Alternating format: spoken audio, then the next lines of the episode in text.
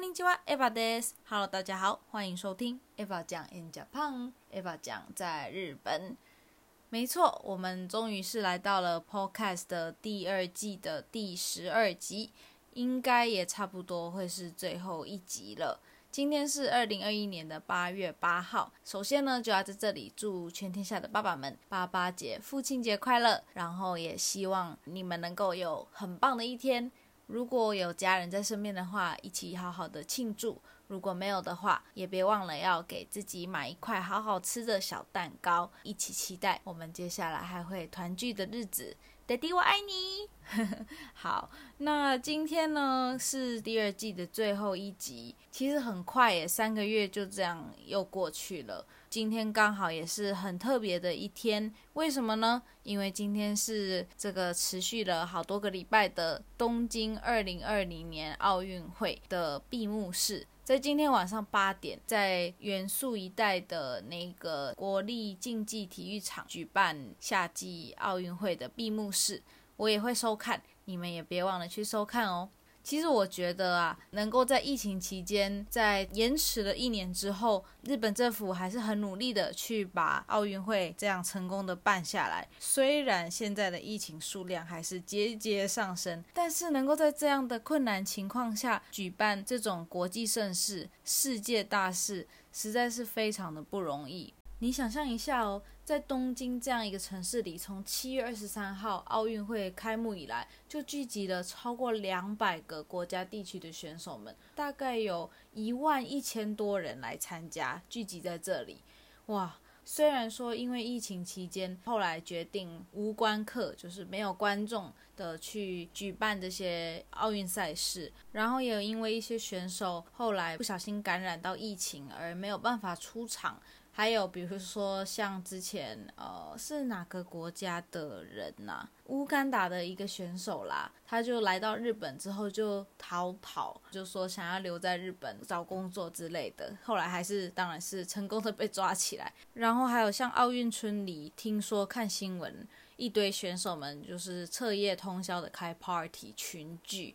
也是，我觉得东京奥委会也是蛮辛苦的，还有小吃池桑，东京都府，他也是蛮辛苦的。因为这样的种种的情况，加上疫情把大家憋坏了，到现在这个情况呢，大家就不怎么 care 了。所以还是平常能够在外面看到各种在外面聚会啊、吃饭啊，或者是甚至违反紧急事态宣言的规定，一定要坚持晚上八点继续开业、继续卖酒的这些居酒屋店家们。那也就导致呢，东京这几天，正如你们在新闻上看到的，日本全国呢，还有东京这个新型 coronavirus 这个疫情的感染数量呢，就是不断的、不断的、不断的上升。我看了一下，昨天也是东京都内就有四千多例感染人数，虽然跟很多国外的国家啊，还有地区相比，还是少很多，但是呢，如果只看日本国内的话，这个数量确实是蛮可怕。的，但人们已经不 care 了。总而言之呢，我觉得疫情这个东西，它一定是会一直陪伴着我们的。可能我们在短期内都无法看到这个疫情它完全消失的情况。我们能做的呢，就只有好好的跟疫情共存，跟疫情一起生活，学会在这样的情况下依旧快乐的、幸福的生活。健康的、稳定的去持续我们每一天的日子，最基本的出门戴口罩、多洗手、保持消毒，尽可能的不要去人太多、太挤、太封闭的地方，也只能这样子了。日本政府以及日本人民在面对疫情的态度上是非常的佛系的，有的时候会让人急跺脚。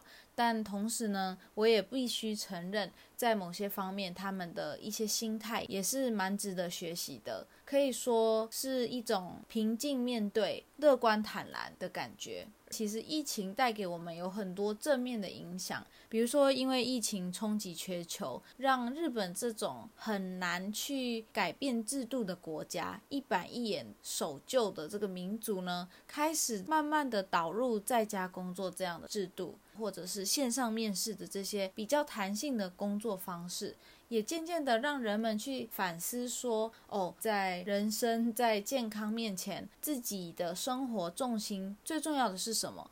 在第二集到第六集之间，我有跟大家简单介绍过我的工作，就是猎人头。这段期间以来，诶，很多在找工作的人，他们的心态、他们的想法已经跟以前不一样了，会更要求有 work-life balance，有好的生活条件、工作条件的一些工作。那也就导致呢，公司啊、企业他们现在在这个市场方面是处于比较被动的状态，因为他们比较战略式。要找工作的人并不多，或者是要求比以前还要高，而公司这边他们总是需要招人，也需要去填补之前的空缺，扩大组织，他们也得去调整他们社内的制度，去迎合现在这个社会发展的状况。比如说，我有很多候选人就跟我说，如果这个公司没有在家工作的制度的话，我就不会，我就不会感兴趣。或者是如果这个公司还是整天加班，整天要去办公室上班的话，我也不会想要报名。我现在的公司就蛮好的，我每天都在家工作，我很开心，我可以跟我的老婆小孩有更多相处的时间。讲回到奥运的话，我觉得这场疫情对东京奥运会来说也是带来不少正面的影响的。虽然就像刚刚一开始提到的，难度真的非常的大。而且全世界也会以更严格的标准去期待，但同时呢，因为疫情的关系，大家都在家，加上现在又是二零二一年，线上科技啊、社群网络的普及等等，让今年的东京奥运会线上观看人数非常非常的高，大家都很积极的在观看、在参与、在当薪水小偷。还有今年的奥运会也增加了很多新的项目啊。像比如说 skateboarding，呃，滑板，还有攀岩呐，空手道啊，冲浪。我有一天去公司上班，然后中午下去跟同事们一起吃午餐的时候，我们也是边吃饭边聊天边看冲浪比赛，真的很有趣。也感谢这样的奥运会，让我们这几天在跟彼此交流的时候，开口闭口都有一些新的可以一起共享的话题。这也是奥运会带给我们很棒很棒的收获。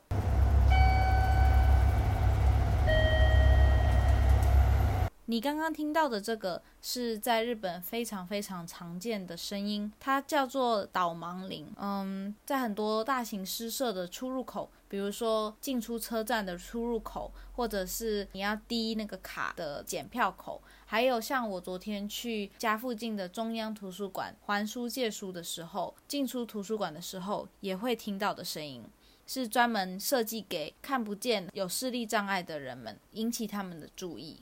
其实日本在这方面有做很多有趣的东西。那因为我是想要收集一些在日本常听的声音给大家播放，所以我也特别的录制了这段。还有一个在日本非常常见的声音，大家请听。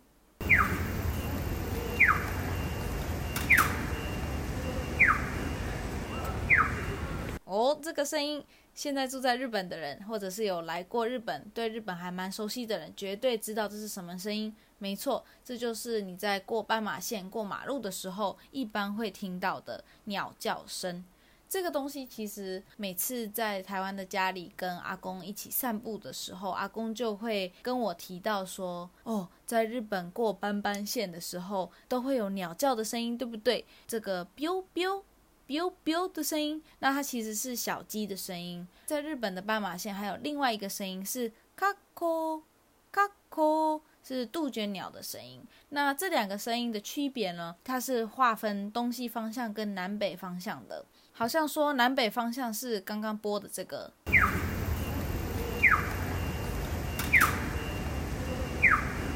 而东西方向的话就是我刚刚说的卡科卡科。刚刚我还上网又查了一下，这个卡科卡科有的时候也会代表说，哦，这个斑马线的交通量有一点多。然后刚刚给大家播的这个，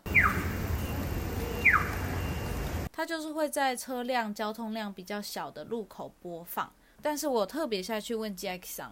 他跟我说，虽然这些声音对他来说其实是有帮助的，不过这个区别他反而不知道，或者是他并没有觉得这个非常明显。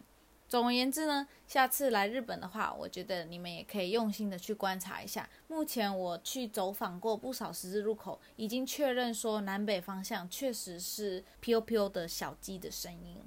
好的，那十一分钟也差不多了，跟大家稍微 update 一下，在昨天。借奖跟两个可爱的孩子娜娜、阿雅已经正式的从远藤家搬出去，到我们家附近的药局旁边。然后我们在昨天一起搬家的时候，还一起吃了 hikoshi soba。搬家的时候，日本人一般会吃荞麦面，而且还是借奖的哥哥，也就是开居酒屋的阿坤。有兴趣的人记得回去听第一季，有阿坤的介绍，也有借奖的介绍哦，还有娜娜、阿雅的介绍。那昨天阿坤他也有回来帮忙妹妹一起搬家，看着他们一家人这样子互相帮助，心里也不知道为什么觉得暖暖的。好的，那还是在最后想要跟大家说谢谢，很开心我们可以一起度过这个三个月的时光。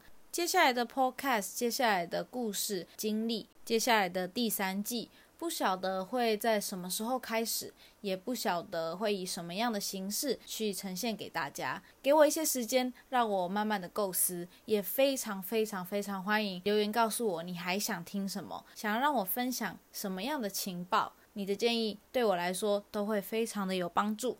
那在接下来我的声音没有办法陪伴大家的期间里，也别忘了随时可以到我的同名 Facebook 专业或者是同名 YouTube 频道上去收看我的及时更新。还是一样，我们就下次再见喽，加呢，拜拜。